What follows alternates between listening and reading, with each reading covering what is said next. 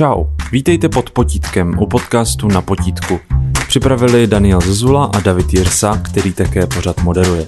Takže čau a vítejte zpátky na potítku. Tentokrát zase uděláme podcast. Bohužel bude jenom zvukový, nebude, nebude obrazový.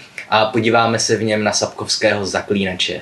Dnes tu se mnou výjimečně není můj kamarád Míša, ale tu se mnou moje kamarádka Míša. Ahoj. Natáčíme z exotické Ostravy, jak možná uslyšíte podle jejího akcentu.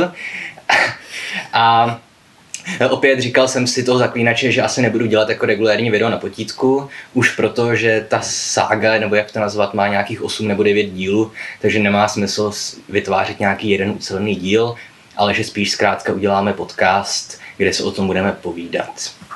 Uh, budeme spojovat první dvě knížky, takže ty povídkové, ale v těch dalších knížkách už se pokusíme, budeme na ně možná odkazovat na nějaké dílčí epizody, ale nebudeme vyzrazovat Eh, děj, takže pokud to třeba čtete, tak se nemusíte bát, že bychom vám to zkazili. Um, tak, ale ty první dvě knížky probereme asi trošku, možná tam budeme říkat i děj, už protože na některých školách eh, minimálně to poslední přání se objevuje v těch maturitních seznamech celkem překvapivě.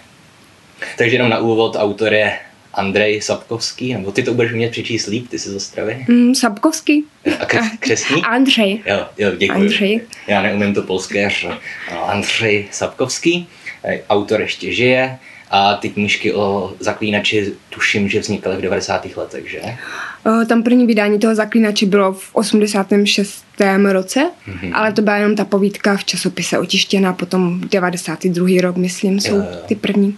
A do Čech se to dostalo až tak někdy 93, že? Uh, no ono, já jsem se na to dívala, protože jsem měla trošku zmatek v těch vydáních a ta, ty první sbírky vyšly jenom snad čtyři, čtyři povídky to mělo a jmenovalo se to úplně jinak, než Aha. jak to vychází dneska.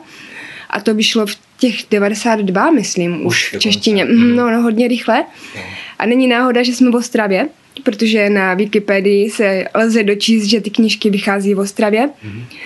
Ale dneska jsem zjistila, že je to blbost, že nevychází v Ostravě, ale v Petřvaldu u Karviné, což je okay. sice kousek, ale... To je to Leonardo, jo? Nebo jak... Leonardo, jo, jo. Tady taky bychom ještě možná mohli říct, že, tak, že ty české vydání měly dost takový pohnutý osud. Protože teďka, to, jak to vydává to Leonardo, tak to už je hodně na solidní úrovni jazykový. Ale já, když jsem to objevil, tu knížku, tak jsem to četl ještě v nějakém starším vydání z těch 90. let a to jako bohemista se mi z toho chtělo brečet, protože tam nebyl jediný správně použitý přechodník a byla tam strašná spousta takových jako gramatických chyb, těch fakt odpudivých. Ale teďka už teda konečně to, ta, ta nová vydání jsou i čitelná. Uh, taky stojí za zmínku, že vlastně díky zaklínači eh, nebo takhle, Zaklínač je teďka hodně populární v západním světě, přestože to je polská knížka. Právě díky tomu, že teďka vlastně eh, polská firma, tuším CD Projekt, vydala počítačovou hru, která je extrémně populární a díky tomu se teďka Zaklínač dostali do Ameriky. Ale na rozdíl od nás, třeba v anglicky mluvící čtenáři ještě nemají všechny díly přeložené. V angličtině tuším vyšla teď jenom pětka snad, nebo co. Tak, takže to jenom tak na úvod. A e, proč jsem taky chtěl mluvit o zaklínači, proto, že asi nejznámější český literární vědec, současný, chtěl jsem říct, ale on asi před rokem umřel, Lubomír Doležel, tak on ve své poslední velké práci, nazvané Heterokosmika, tak on tam strašně de facto zdrbal fantasy žánr. On napsal, že to je jako literatura pro služky a že žádný slušný čtenář by to nečetl, čímž teda naštval hodně lidí že myslím minimálně Pán prstenů se rozhodně dá považovat, že, nebo ne Pán prstenů, obecně Tolkien se dá považovat za kvalitní Určitě. literaturu. A chtěl jsem dneska právě z Míšu trošku probrat i toho zaklínače, vlastně z jakých důvodů taky si myslím, že to můžeme považovat za četbu, která rozhodně třeba i patří na ty maturitní seznamy, nebo že to není jenom guilty pleasure, že to není jenom fakt ta četba pro služky, ale a, má i jako některé literární kvality. No, a taky mluvil jsem nedávno o postmodernismu a ten postmoder- postmodernismus samozřejmě se dá sledovat i u Sapkovského. Nevím, jestli on to tam dává úmyslně, asi ne, prostě takový je trend literární. Jo? Ale jedna věc je především to, jak on pracuje s vypravěčem. Že? Zase v těch prvních dvou knížkách to není tak očividné, mm-hmm. ale potom, teďka to je právě něco, kde můžeme mluvit i o těch dalších knížkách, že tam si zase všimla vlastně ten vypravěč, jak se hodně mění a tak. A... No, on se mění, ale hlavně třeba, když vypráví ten Marigold třeba, mm-hmm. Ale on je tak těžko uchopitelný, řekla Mhm. mm-hmm. bych ten vypravěč, protože vlastně, pokud se nepletu, tak on je celou dobu heterodiegetický, Mhm. mm-hmm. ale když se dostáváme do těch pasáží, kde eh, vlastně je to jako, že vypráví Marigold, Mhm. ale on je pořád heterodiegetický, mm-hmm. takže No, nevím, jak ho mám úplně k němu přistupovat. tam se těžko dá mluvit o tom, jestli heterodiegetický. V některých pasážích určitě. Většinou to je takový ten neosobní airformový heterodiegetický mm-hmm. vypravěč. Teď jste neviděli, že jsem dělal rukama uvozovky. um, ale potom v dalších dílech, tam už třeba vlastně ten příběh o Geraltovi vypráví nějaký člověk, který je taky součástí jeho fikčního světa, ale on říká, že to se stalo už před stovkami let. Jo. Takže ta- to je vlastně nějaký starý pán, to vypráví ty pasáže o Geraltovi nějakým svým vnukům, ale s tím, že kdo ví, jestli se to někde stalo a jestli nějaký Geralt někde existoval. Aha, Jo. tak to bylo asi v tom osmém díle až, ne? To je někde, já, Já, jsem nevím ještě na to nenarazila, ještě Jo. to nemám dočtené celé, Mhm. mm-hmm. takže... Nevím, je to v jednom, ono potom, čím dál postupuje ten román, tak tím víc ten vypravěč začíná být strašně komplikovaně uchopitelný. Jo? To jsi také ještě nečetla, myslím, že to je úplně v posledním díle, tak tam je třeba strašně zajímavá scéna, kdy tam je vlastně nej, největší bitva z celé té ságy, ta bitva u Sodenu, druhá, a tam vlastně si přidávají štafetu ve vyprávění postavy, vždycky dokud tu postavu někdo nezabije. Aha? Takže tam je to obrovská bitva a vždycky to líčí nějaký, ať už to je nějaký voják nebo doktor v medickém stanu. A oni tam vždycky, no, jak jsem to řekl, že si vlastně přidávají štafetu ve vyprávění ty postavy. To je taky hodně zajímavý koncept. Tak, a taky další zajímavá věc. Samozřejmě s, postmoder- s postmodernismem máme spojený t- termín aluze. Že? Odkaz na jiné literární texty, nebo obe- obecně intertextualita. A třeba už v těch prvních dvou dílech aluze na co všechno tam jsou, co všechno si dokážeme vzpomenout. no tak v první řadě určitě pohádky, Jasně, ale klasické. jaké třeba tam jsou? O, takže je tam kráska zvíře, Jo. je tam sněhurka, sedm trpaslíků, o, v- pak je tam malá mořská víla mo- nebo mořská ženka, Mhm. mm-hmm. původní, ať to je od toho Mhm. Randesena. Co No. tam ještě je? Jasně, jo. No, a třeba... Zlatá rybka tam je. Je tam zlatá rybka? Aha, v Věčný oheň. Jo. Tak oni si tam na začátku té kašny přece každý něco přejí Aha. a tam jsou ti zlatí karasy Aha. A ta přání se jim potom splní. Jako to je takové Mhm, mhm. spíše mimochodem, ale Jasně, no. Konečně i ten džin z posledního přání. Co to je? To jsou pohádky tisíce a jedné noci? mhm, Aladin, jo, že? myslím, no. Asi Aladin. No. Takže spousta aluzí. A opět, teďka už trošku půjdeme do literární vědné hloubky, ale uh, to a te, a, asi ne, ale slyšela jsi někde o te, teorii multiverza? ne. Ne, Eh, to je vlastně teorie kvantové fyziky, podle které je dost možné, že vlastně existují různé vesmíry paralelní. Mhm, A tohle jako normálně ve fyzice jako se s tím počítá jako s možností. A že to všechno vychází z Einsteina a potom z kvantové fyziky. A tohle samozřejmě, když to vyšlo najevo, tak literatura především z sci-fi se zbláznila, že? A máme všechny ty hvězdné brány, kde se dá cestovat mezi těmi různými dimenzemi. Ale tohle, kromě umělců, začali používat i, i filozofové. Jo? Třeba jeden velice slavný filozof, Saul, Saul Kripke, tak ten vlastně přišel s teorií možných světů, která se používá dodnes jak, jako takový nástroj při filozofii nebo v teorii jazyka. Jo? Mhm. Že my vlastně můžeme vždycky při nějakých t- filozofických úvahách uva- uvažovat o tom, že pokud v nějakém jiném vesmíru by se stalo to a to, jaké by to mělo následky na náš svět. A právě zaklínačův svět pracuje pečlivě velice tady s tou teorií jako více světů, z těch multivers. Jo, opět nevím, jestli už se tam dočetla do té No. části, kde už Ciri dokáže skákat mezi dimenzemi. Ne, ne, ne. ne. Ona ale- zatím proletěla Mhm. portálem jednou. ale- Jo. Ale tam jde o to, že, že jo, ten fikční svět, to není náš svět. To se neodehrává ve středověké Anglii, že jo, to je nějaká ta severní království, jo, ten svět má úplně jiné kontinenty a všechno. A tohle zase, tohle je takový maličký spoiler, protože to je jenom anekdota. Ale Ciri teda, která dokáže cestovat potom mezi světy, tak ona se asi na 10, na 10 vteřin dostane i do našeho světa. Že pak říká Geraltovi, a byla jsem ve světě, kde lidé jezdili v obro- obrovských železných nějakých těch vozech a, a tak. Jo, a to tam jenom jako anekdota, to teďka nevyzrazuju nic zajímav, jako nic důležitého z toho příběhu. No. Ale zároveň, takže my víme, že oni jsou v nějakém jiném světě, v jiné dimenzi a tohle má i roli na celý fikční svět toho zaklínače, protože vlastně zaklínač jeho práce vznikla, že kvůli tomu, že tam kdysi došlo, došlo k té takzvané konjunkci sfér, že se mezi sebou propojily některé ty světy a všechny ty příšery, které žijí v zaklínačově světě, tak jsou vlastně tam, ty tam nepatří. Ano. Že jo? Takže zaklínač vlastně čistí pros, ekoprostor, nebo jak oni tomu říkají. Ale zároveň, třeba jestli si pamatuješ na poslední povídku z druhé knížky, jak je ta svatba, No. tak tam dorazí i jedna postava, že je z našeho světa literárního. Tak to se nevybavím. Tam je, tam je totiž přijde rytíř od kulatého stolu za nima. Aha. Jo? To mi asi nějak nedocvaklo. No, no, on, že on hledá krále rybáře, jestli si pamatuješ. V, v té svatbě, v tom posledním díl, poslední povídce druhé části. Že a tam přijede ten rytíř, já už nevím, jak se jmenuje, ale je to jeden z rytířů uh, kulatého stolu, jestli Gawain nebo Percival. Jo. A, jo, a hledá krále rybáře, to je další aluze mimochodem. Jo, král rybář, to je klasická postava z artušovských legend, z bretonských legend. Uh-huh. Jo, krále rybáře.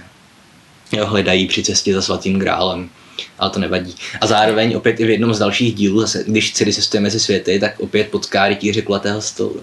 Jo, takže i takovéhle jsou tam vlastně průniky, že evidentně Sapkovský pracuje s tím, že tohle se odehrává v jiném univerzu, v jiné sféře, ale zároveň on počítá i s existencí té naší. Takže nejen, že v, v zaklínači se opakují motivy z našich pohádek, ale i postavy z našeho světa potom vstupují do zaklínače. Jo.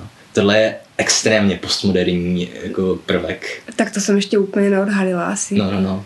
No, jako už v tom druhém díle tam je ten, myslím, myslím že se jmenuje Percifal, ale teďka nevím, už jsem to nečetl docela dlouho.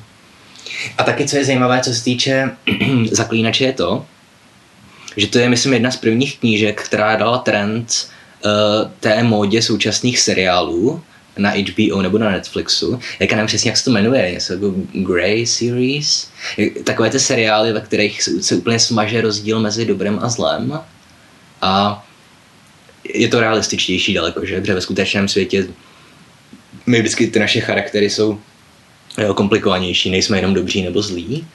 A já jsem právě, já vím, jsi říkala, že hru o trůny ještě neznáš, takže ani s tím nezačínej, protože to je hrozně návykové, ale jo, hra o trůny je úplně typický případ tohohle. Ve hře o trůny tam de facto nemáme kladnou postavu, že? A, ani zápornou vyloženě. Tam ty lidi prostě jenom jednají logicky. A to samé můžeme říct asi o zaklínači. Určitě. Napadá ti nějaká kladná postava vyloženě? Uh, vyloženě kladná postava ne, a vlastně ať, ať už je to člověk nebo elf, mm-hmm. protože jako chvíli se zdá, že třeba lidé jsou nedokonalí a že ti dokonalí by mohli být ti elf, elfové, mm-hmm. ale potom se ukáže, že vlastně nejsou, že? No, Takže jasně. opravdu vyloženě černé a bílá tam v těch knížkách není a to beru jako velkou přednost těch knížek. Mhm. Že to tam typický příklad by asi mohl být ten císař Emhyr, kde už teda zase skáčeme do dalších, dalších dílů, ale to je úplně taková klasická postava, který jakoby je záporák, ale vy, vy zároveň vidíte, že on nejedná kvůli tomu, že by byl, tak jak jedná kvůli tomu, že by byl zlý, on prostě dělá, co může pro to, aby udržel to své impérium. Ale potom tam má prostě momenty, kde se zachová, jako řeklo by se, až šlechetně. Mimochodem, když jsem zmiňoval hru o trůny a tu hru počítačovou, tak císaře Emhyra v té počítačové hře mluví Charles Dance, což je starý Tywin Lannister ve hře o trůny. Ty charaktery jsou si podobné, ale už se nebudu plést hry a, a seriály. Mimochodem, existuje i seriál Zaklínač, starý polský, který je úplně příšerný, protože to bylo hodně nízkorozpočtové a, a úplně překopali ten děj do velké míry. Já, jestli jste viděla ty... Neviděla, ale dokonce jsem četla, že oni z toho seriálu potom se stříhali 130-minutový film. Jo. Takže to musí být fakt síla. No. No, a, a tam jsou takový zásahy do děje, jakože Kermoren není pevnost, ale je jeskyně. Že oni asi neměli peníze na to, aby si najeli hrad, mm-hmm. tak, tak to musel natáčet jako v jeskyni. To, no ale zároveň teďka na, net, na, net, na Netflixu možná jste zaznamenali natáčí nového zaklínače a myslím, že to vypadá nadějně. Samozřejmě Netflix musí být Netflix, tak se pokusili obsadit do roli Cyrily nějakou černošku, ale neprošlo jim to. ale tak to nevadí. Tak, um, ještě jsem se zároveň chtěl uh, pobavit o tom, že v Zaklínači, kromě těch tradičních pohádek nebo aluzí, že tam že Sapkovský se dotýká hodně i aktuálních témat, že jako je rasismus a xenofobie a dokonce je sexismus do velké míry. Že opět to začíná být patrné až asi v těch pozdějších částech knížky, ale třeba trpaslíci, ty jsou tam vyloženě, že je taková rasa, kterou všichni nesnáší. No, jsou tak utlačovaní. A mimochodem to ještě teda, abych se vrátil, omlouvám se, teďka skáču témat, od tématu k tématu, jak jsi zmiňoval ty elfy, tak já myslím, že, ne, že, že Tolkien nastavil ten diskurs tak, že elfové jsou ty ušlechtilí. Přesně. A, a, a tady mně přijde, já jsem asi v žádné knižce jako neviděl zlejší elfy než v Zaklínačovi, že? A třeba na konci světa v povídce, jak, uh-huh. jak ho tam kopou, toho Geralta a uh-huh. Marigolda, tak to je vyloženě surovost, no. Uh-huh. A mhm. není to, nej, nejsou to takoví ti Tolkienoští dokonalí uh-huh. elfové, ale mají prostě zlozvyky a, a různé pohnutky jako lidé, to, hmm. to je super. Jasně. No a zároveň vlastně velkou část toho románu jsou elfové hlavní záporáci, že ty skojatel, ty veverky. Veverky. Hmm. A potom zase ještě teda, ty už se vlastně, i když neznáš tu hru, tak už se spotkal s divokým honem, že? V jednu chvíli. E, když Cyrila se má učit na čarodějku a uteče za Geraltem a pak ji tam pro Ano, ano. Mm-hmm. No, že tak potom ta hra, teď to tvoje segra to hraje, mm-hmm. tak to se jmenuje Divoký hon a tam vlastně hlavní nepřátelé jsou tedy Divoký hon, což je obdoba naší klekánice, takový jezdci temní, kteří jezdí po setmění a sbírají děti, co se nestihly vrátit domů. Tak to jsou tam jako hlavní záporáci a opět vlastně divoký hon jsou elfové. Takže myslím, že Zaklínač je jediná knížka, kterou znám, kde většinu hlavních, kde většinu těch antagonistů tvoří elfové. Což je taky docela zajímavé. Tak. Um, dobře. A teda ano, rasismus samozřejmě, trpaslíci tam jsou všude nabudnutí na kůle a tím se asi dostáváme k dalšímu tématu, že vlastně jaký je ten svět toho zaklínače. Jako v první řadě asi bych řekl surový, že? Strašně. No tak o tom žádná to. No. Tam si hodně v tom libuje Sapkovský. Mm-hmm. Že vlastně, v popisech aha. i těch různých násilných činů, jako když se nůž za, zastaví o žebra a podobně. Jasně, no. To člověka přímo fyzicky bolí, když to čte. Aha. Jo, tam hlavně ty popisy těch bytek jsou, že, naturalistické hodně. Hodně, hodně podrobné. A... Ale zároveň Jo, ne, nemluvím jenom o tom, že tam je explicitně líčené násilí, ale vlastně ten svět, ve kterém se zaklínač odehrává, tak fakt připomíná ten jako nejhlubší středověk, že? Jako z našeho světa reálného. Mm. Že tam prostě neexistuje de facto šťastný život. Že tam neustále jsou hladomory, války, samozřejmě mluva, jo, taky děláme to video i pro školáky, jo, takže třeba taj, taj, ten jazykový plán, že je to, je to extrémně sprosté. No, tak extrémně, je to dost prosté. No, jako extrémně asi taky ne. Pro nás ostraváky moc ne. jo. Ale jako rozhodně si Sapkovsky nebere servícky s tím, že by že a jako všichni nadávají jak dlaždiči, včetně čarodějek Nejvíce trpaslíci. Samozřejmě trpaslíci, ale zase u těch trpaslíků ty mají aspoň takové ty vtipné nadávky. Ale, ale tak. Ale u těch čarodějek je to taky vtipné, že, že oni jsou takové, že se snaží držet to dekorum, ale... Dámičky krásky a... Ano. Já vždycky říkám, že tam je přiměřené množství skurvisynů. No. Jo, jo. Jestli to můžu říct. Můžeš. Už jsem to řekla. Teďka, hele, teďka v sobotu vyjde díl, kde přečítám skvílení od Ginsberga. No. Jo, a zároveň jsem prostě chtěl říct, že ten svět je fakt takový jako beznadějný skoro, až když se na to tak díváme. Tak, a chtěl jsem potom ještě taky zmínit, proč je vlastně zajímavý i pro nás Zaklínač, totiž, že to je asi jediná ve světě populární knížka, která nějak popularizuje vlastně slovanskou mytologii. Je? A teďka já jako nevím, do jaké míry je to specificky polské a evidentně nejenom slovanská, on si půjčuje některé aspekty i z anglosaských uh, příběhů. Ale myslím, že třeba ten vodník, který tam funguje, že ten je, tak nevím, jak se jmenují, topivci v češtině? Uh, ti vodníci k, z povídky trochu se obytovat, jsou to ti stejní? To jsou, myslím, normálně moř, mořští lidé, ne? Aha. A ne, tam jde spíš o to, tam ten topivec je takový klasický cíl pro zaklínače. Ale nevím taky už, jestli se s nima už potkala. Nepotkala jenom ve hře. Jenom ve hře, jo, jo. jo že, a to je právě takový klasický takový klasický vodník, kterého známe my z těch našich mytologií a ten je, co jsem se dočetl, tak je fakt specifický pro Slovany. Jo? Že třeba vlastně, um, že jo, samozřejmě teďka nemluvíme o tom vodníkovi s fajfkou, který sbírá dušičky. To jsou takové ty nestvůry, které spíš připomínají třeba vodníka z kytice. Že? že jako jsou sotva gramotné a a čekají v bažinách nebo v rybnících na ty především děti, které se ztratí rodičům.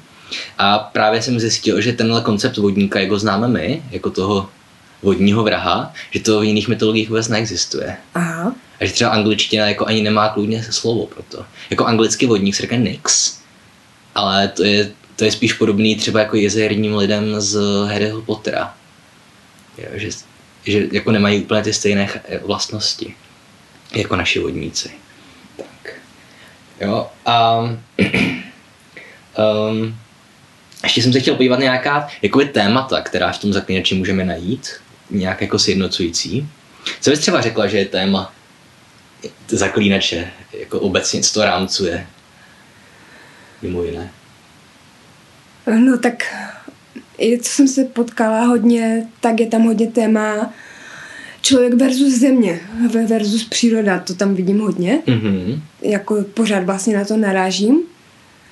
Nebo naráží každý čtenář, Mhm. si myslím, protože pořád tam je, že ten člověk je ten škůdce pro tu zemi a pro Mhm. tu přírodu a měl by se sjednotit s tou přírodou. Vlastně Mhm. teďkom i ty čarodějky už otáčí, že Mhm. teď, kde jsem já teda, v té, v té, v té části. Takže to tam vidím, to asi nebude už ústřední jakože téma nebo Mhm. motiv, ale No říká, to, to, je dobře, že to říkáš, že mě by to nenapadlo, ale teďka, jak to říkáš, tak máš pravdu. Uh, vlastně ekologie, můžeme říct, že je jedno z těch témat, i z těch aktuálních témat. Protože jestli si pamatuješ hnedka na začátku, myslím třetího dílu, když Jennifer učí dcery kouzlit, tak se jí dcery zeptá, že ona ji učí čerpat tu sílu. Mhm, mhm. A ona se jí dcery zeptá, jestli jako nebude scházet ta síla té přírody. ano, ano, Že? A, přesně. ona jí právě jen říká, že by si to měli uvědomit i někteří ty čarodějové, kteří si s- zahrávají s tím světem nebo s tou sílou. A, takže ano, vlastně i ekologie může být. Jako tam mi tam tak nejvíce bije do, No, no, do očí. Když to bych řekl, že jako spíš motiv než téma. Motiv, no, téma.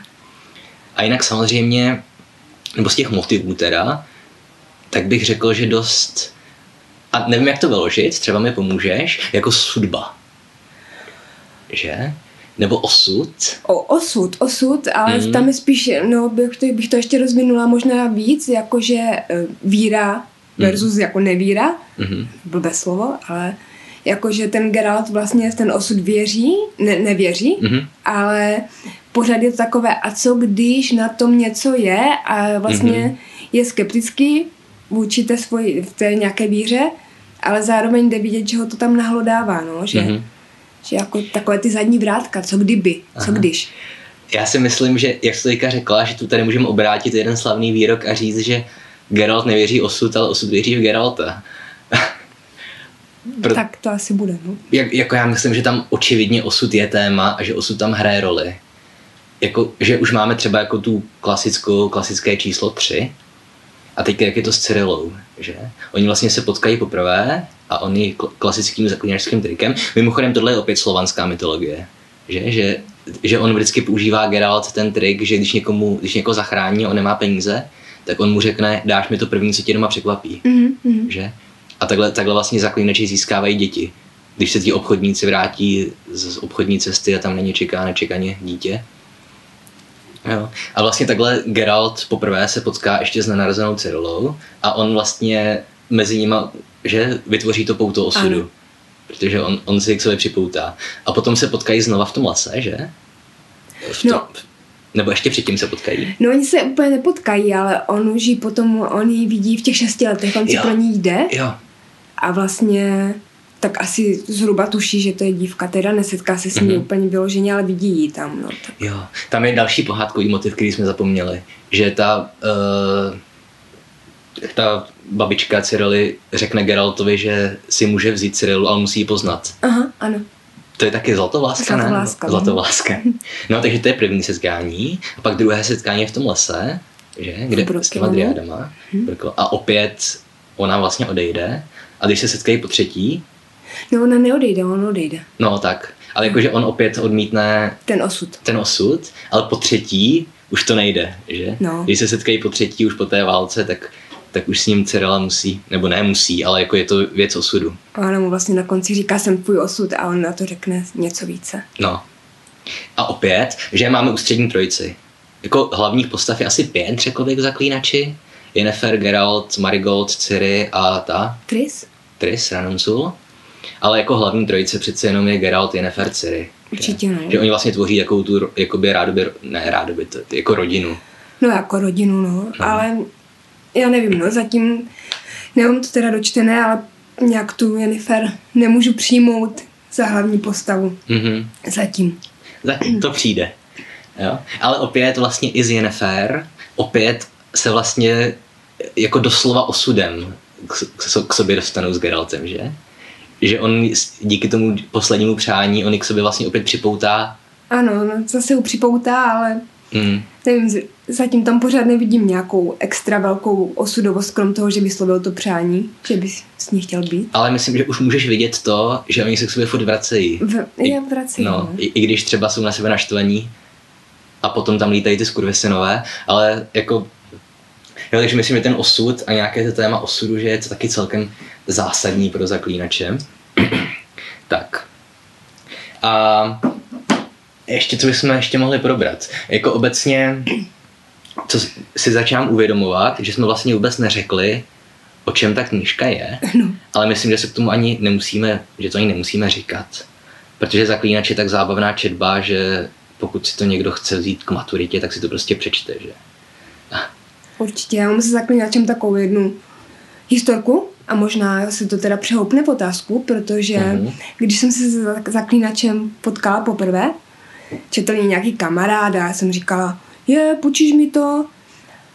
A on říká, ty, ale to není takové fantazie jak Tolkien, to je spíš pro kluky, jako to, to pro holky není. Tak jsem to tenkrát nechala být, ale doteďka mě nenapadá jako důvod, proč by to nebylo pro holky, protože mi přijde, že to je pro holky mnohem víc než třeba ten Tolkien, Mhm. že tam jsou tematizované různé ty, ty věci i holčičí, dá se Mhm. říct. Takže napadá ti něco, proč by to nebylo pro holky vhodné? Nebo... Já myslím, že možná z toho důvodu, že tam je hodně, jako hodně moc času věnuje Sapkowski tomu šermování. Že tam je strašně moc scén, kde on popisuje ty jako šer, šermířské techniky, že tam máš ty parády a, Mhm. a tyhle věci. A je to prostě krvavý hodně. No, ale tak on zase takovou péči věnuje vš- jako všemu, řekla bych. Nejenom Mhm. těm bojům a těm sek- tomu sekání hlav, Mm. ale já nevím. Nevím, tak samozřejmě pokud někdo řekne, že něco není pro holky, tak to, v tom je, jako hrajou roli nějaké předsudky, že? Jako proč by si holky nemohly číst o, o bitvách a proč by si kluci nemohli číst o lásce, že? Když to je... No jasně, to je jedna věc, ale jako fakt mi nenapadá, proč by to nebylo pro holky. Takže jestli Mhm. někdo vám holky řekne, že to není pro vás, tak nevěřte. Mm-hmm. Jako a i kdybyste byli, omlouvám se, stereotypní ženské čtenářky, tak ta love story tam je o dost lepší než ve všech stmíváních a, a divergencích a tak, že, že to má aspoň nějaký náboj ten vztah mezi Jan a, a Geraltem. No, ačkoliv on umí psát hodně sugestivně a tak, jak umí krásně popsat smrt, Hmm. tak u té lásky se mu to úplně, nevím, ne, nemám úplně ten pocit, no, z toho. Fakt? No, je fakt, jako pro mě je ústřední teda Ciri, Mhm.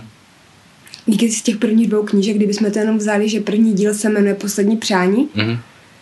jsme říkali, že to nebudeme o tom teda mluvit, ale Ne, právě jsme říkali, že nebudeme mluvit o těch románech. jo, tě, Z prvních dvou knížek můžeme i spoilerovat. no tak uh, se dá předpokládat, že ta ústřední povídka by měla být teda to poslední Mhm. mm-hmm. přání, tím pádem to navádí k tomu, že jako ústřední je ten vztah toho Geralta mm-hmm. s tou Yennefer, ale nevím, pro mě je ústřední teda ta otázka ceny Jo, s Cyrilou. s Cyrilou, no. Člověče, pro mě bylo ústřední to poslední přání. Fakt? Mm. Ale asi proto, že mi to přišlo jako řemeslně nejlíp napsaný, ta povídka. A možná se teď dostáváme k tomu, proč to je asi vhodnější pro kluky než pro holky, že možná na toho mužského čtenáře zapůsobí jako, jako tady v téhle věci uh, subjektivněji. Silněji.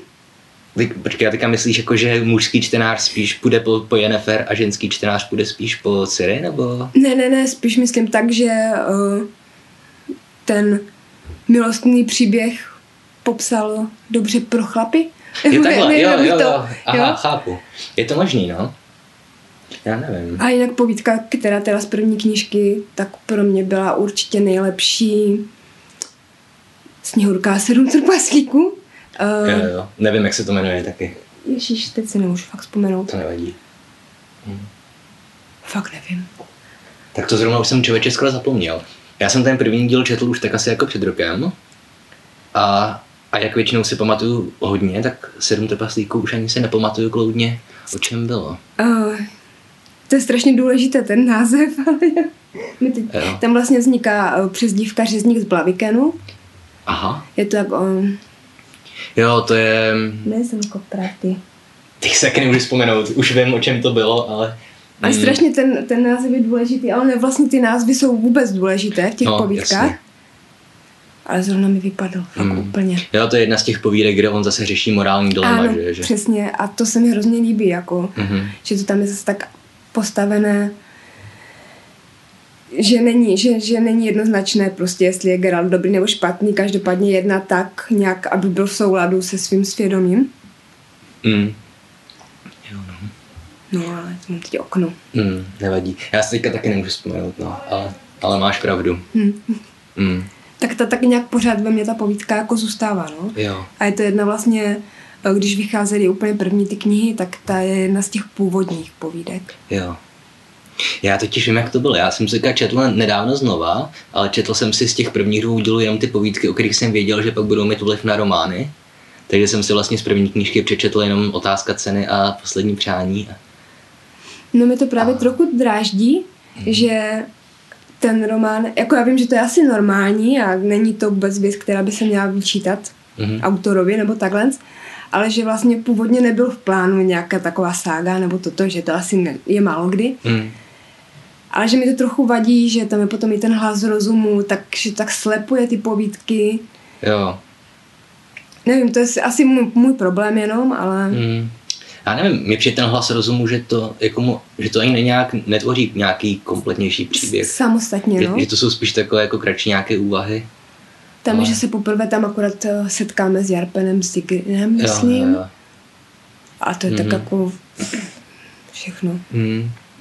No, nevím. Jako, když už teda se dostáváme pomalu k tomu, co třeba jako na, se tak, nám tak nelíbí na tom, tak jak jsi to zmínila, tak bych řekl, jako často se říká, že Sapkovského silný, mm, jako, že jeho mistrovství je v povídce, ale že v románě, v románu už jako není tak přesvědčivý.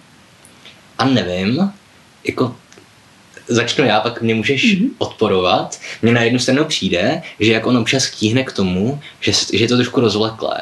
Jo.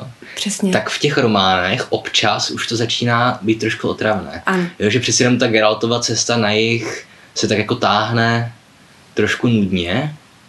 A zároveň ale ta Cyrilina Lenka mně přijde, že je pořád jako zajímavá, že tam nejsou hluchá místa. Ale u té části, kde teda sledujeme Geralta, tam už to trošku nudné je. A teďka nevím, co jsem chtěl říct, tak mě můžeš říct, jestli to taky tak vidíš s tou roztáhností. Uh, určitě, no, ty povídky mají spát, ale ten román potom je, asi udržuje čtenáře v, ne v napětí, nebo taky v napětí, Mhm.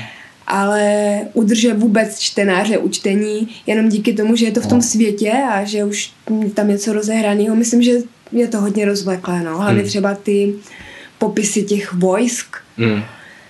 a taky pak strašně moc men. Mhm. Když se člověk se orientuje, tak je to těžší. No ty povídky mají rozhodně úplně jiný spát. Mm. Tohle je taky obecně takové specifikum pro fantasy, že nekonečný počet jmen. To I u Tolkiena jsem s tím vždycky válčil. A zároveň v těch fantasy světech tam obvykle každý má jedno jméno v trpasličině, jedno jméno v elštině, jedno jméno v ličtině. A aby toho nebylo málo, tak ještě odkud je. Ech, odkud je, ano. A to nejde vyslovit. Že? Geralt z Rivie, Yennefer z Venderperku. No.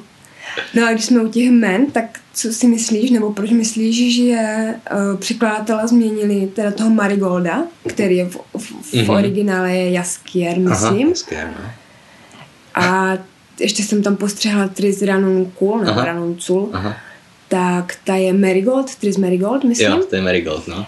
A mě to právě zarazilo, protože když bylo Tris Ranuncul pořád, tak Mhm. mm-hmm. Ranunculus je kitka. Mhm. Takže jsem hledala, jestli v tom nebude nějaká, nebo jestli tam nebude nějaká větší květinová symbolika. Mhm. Takže jsem se potom dívala na ta jména a zjistila jsem, že ten Marigold je Jeskier, Mhm. nebo Jaskier. Jaskier, no. Jaskier. Aha. a že to znamená blatouch. Aha. Zase kytka. Aha. Jenomže pak jsem zjistila, že ta Tris Ranuncul není vůbec Ranuncul, ale je Marigold. Mhm. Takže v tom asi autoru záměr nějak nebyl, ale spíš jako proč, co vedlo ty překladatele Jako, té eh, změně.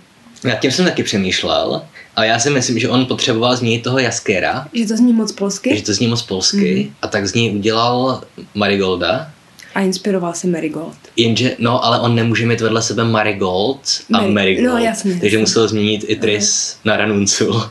A jinak jsem se pak dívala, Marigold znamená teda měsíček, ale jo, nevím teda, jestli měsíček lékařský. jo, takže změnil Blatoucha na měsíčka. No, což je úplně jiná kytka. Aha. No a teďka nejlepší je v angličtině Marigold ještě se zase jmenuje jinak. Jak on se jmenuje v angličtině Marigold? Uh, teď se nespomenu. já jsem ale... pověřila se, kdo to sleduje ve hře, Aha, ale ještě mi nehlásila nic. jo. No nevadí, ale každopádně tam Marigold tak taky změnili. A hádám, že ze stejného důvodu to změnil ten český překladatel, že ten Jaskier zní asi moc polsky, no. Ale tak Marigold mu pasuje celkem. To jo. Akorát je škoda, že Tris už nemůže být Marigold. Ale Ranuncul. A mimochodem fakt to vyslovil Ranuncul. Ranuncul? Mm. Jo. Protože já znám tu kytku jako Ranunculus, Jo. takže ale pořád mě to k ní jako odkazovalo k té květině, Mhm. tak jsem přemýšlela potom, jestli to má nějaký Mhm. vyšší význam, a je to jenom náhoda všechno. Už vím, Dandelion je v angličtině. Dandelion? A to je taky kytka nějaká. Takže Dandelions, Daffodils. Ty je jedna z takových těch klasických kytek, ale já se vůbec nevyznám v kytkách, takže ani v češtině nevím, která je která, ale Dandelion je Marigold. Takže Jaskier, Marigold, Dandelion, tři úplně odlišná jména. Tak No. no. těžko potom hledat nějakou vlastnost, že, podle té kytky, No, protože jasně. třeba blatouch je taková ta kytka, která není moc často, ale když je, tak jí je hodně, Aha, což mi tak jako na toho Marigolda jakože putuje a tam, kde se vyskytne, takže ho všude plno, a to už je jenom moje interpretace, Jo. to už je takové. já jsem zase měl vždycky blatouch spojený s tím, že to je taky jako škaredá kytka, ne? Trošku. To je taková žlutá, ale není škaredá. Není škaredá, Mm. ale vodní. Ano, Jo. blatouch. Mhm. Mm-hmm. Jako ne, nevyloženě vodní, ale tam, kde je vlhčejc. Mhm. No nevím, jako symbolika men tam určitě je velká. Mm.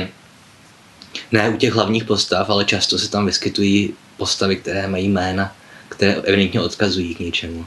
A teďka mě zrovna nenapadne žádný příklad. Mimochodem to je ještě zajímavé, že on tam třeba pracuje s tím, že v různých těch městech mají lidi jakoby jména typická pro některé národy. Jestli si pamatuješ třeba v, asi ve čtvrtém díle, když teda jdou dát tu dceru do školy, jak je tam provádí ten kluk po městě, Mhm. mm-hmm. tak v tom městě mají všichni italská jména. Tak to jsem si neuvědomila. Že to je samý Francesco a, a tak. A třeba z Nilfgaard na jihu, tam mají všichni holandská jména. Jo, a, a potom tam ještě takové království malé, tam se tak ještě nedostala Tuasan nebo jak. A to je taková vlastně taky parodie trošku pohádky, protože je takové to klasické království, kde je taková ta afektovaná kněžna a všichni tam, jako hlavně se tam pije víno a pořádají si tam rytířské turnaje a oni úplně ignorují okolní svět. Jo, že oni jsou jenom taková prostě fakt pohádková země. A opět tam je další odkaz na pohádku, že tam je královna, která vždycky někoho nechá odsoudit k smrti, ale protože nesnáší krev, tak mu vždycky dá na poslední chvíli milost. Jo. Takže tam je třeba strašně vtipná scéna, opět nespojluju, protože to je anekdota, že samozřejmě tam někoho ojede Marigold a je to nějaká kněžna, tak Marigold dostane trest smrti a on tam teďka stojí před tou šibenicí a dělá si z toho strašnou srandu, protože, protože ví, že, že mu nic neudělají, že jo. Takže on tam má t- že ten proslov k těm divákům a jo. Takže no, typicky zase dělá hrdinu, no, no, no. když ví, že o nic nejde. Přesně, ale zároveň tady v tom království všichni mají taková ta francouzská jména. A všichni se jmenují, že nějaká Jean-Marie Antoine. Takže jako i tady s tím Sapkovský evidentně pracuje. Že jako snaží asi dávat ty národy do souvislosti s nějakými vlastnostmi. A to no, o té Francii by se to asi dalo jako částečně říct, že to je takové to pohádkové království, že? Kde... No. Hmm. No ale dobře, začínám se obávat, že už, ten, že už to začínáme natahovat a už to bude přes půl hodiny, takže bychom, bychom to asi měli směřovat ke konci. Hmm. Já jsem si vzpomněla na název té povídky. Mhm. Jmenuje se to Menší zlo. Jo, A to je přesně pravda. to, proč mi to vlastně zůstalo v hlavě, Hmm. že Jasně. tam no. vlastně píše, že lidé neumí zvolit menší zlo. Mhm. A to by bylo na další debatu, určitě se o tom pobavit, ale Jasně, no. je to pravda. Mm. Tohle je klasická otázka v moderní literatuře. Že? Já teďka o tom mluvím často na potítku, protože po, poslední dobu se hodně zabývám etikou. Ale jako vždycky je strašná spousta situací, kde my prostě celý život volíme jenom menší zlo. A přijde mi, že v poslední době v literatuře se tohle opakuje stále častěji.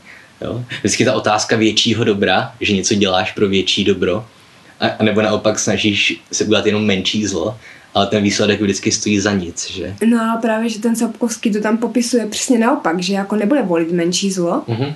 a že lidé neumí uh, neumí nevolit to menší zlo, nebo nevím, jak bych to... Hmm. No, říkám, tohle už No. zabíháme pryč. No, myslím, že jsme z toho stihli projet hrozně málo a na dosad dlouhém čase, takže myslím, že k zaklínači se třeba ještě teďka někdy v nějakém zase podcastu vrátíme. Ale pro dnešek už to teda budeme muset zapíchnout, protože koukám, že už jsme skoro na tři čtvrtě hodině. Takže se mějte a čau. Ahoj! Pořad na potítku můžete sledovat na YouTube a na Facebooku. Více o projektu také na webu www.napotítku.cz.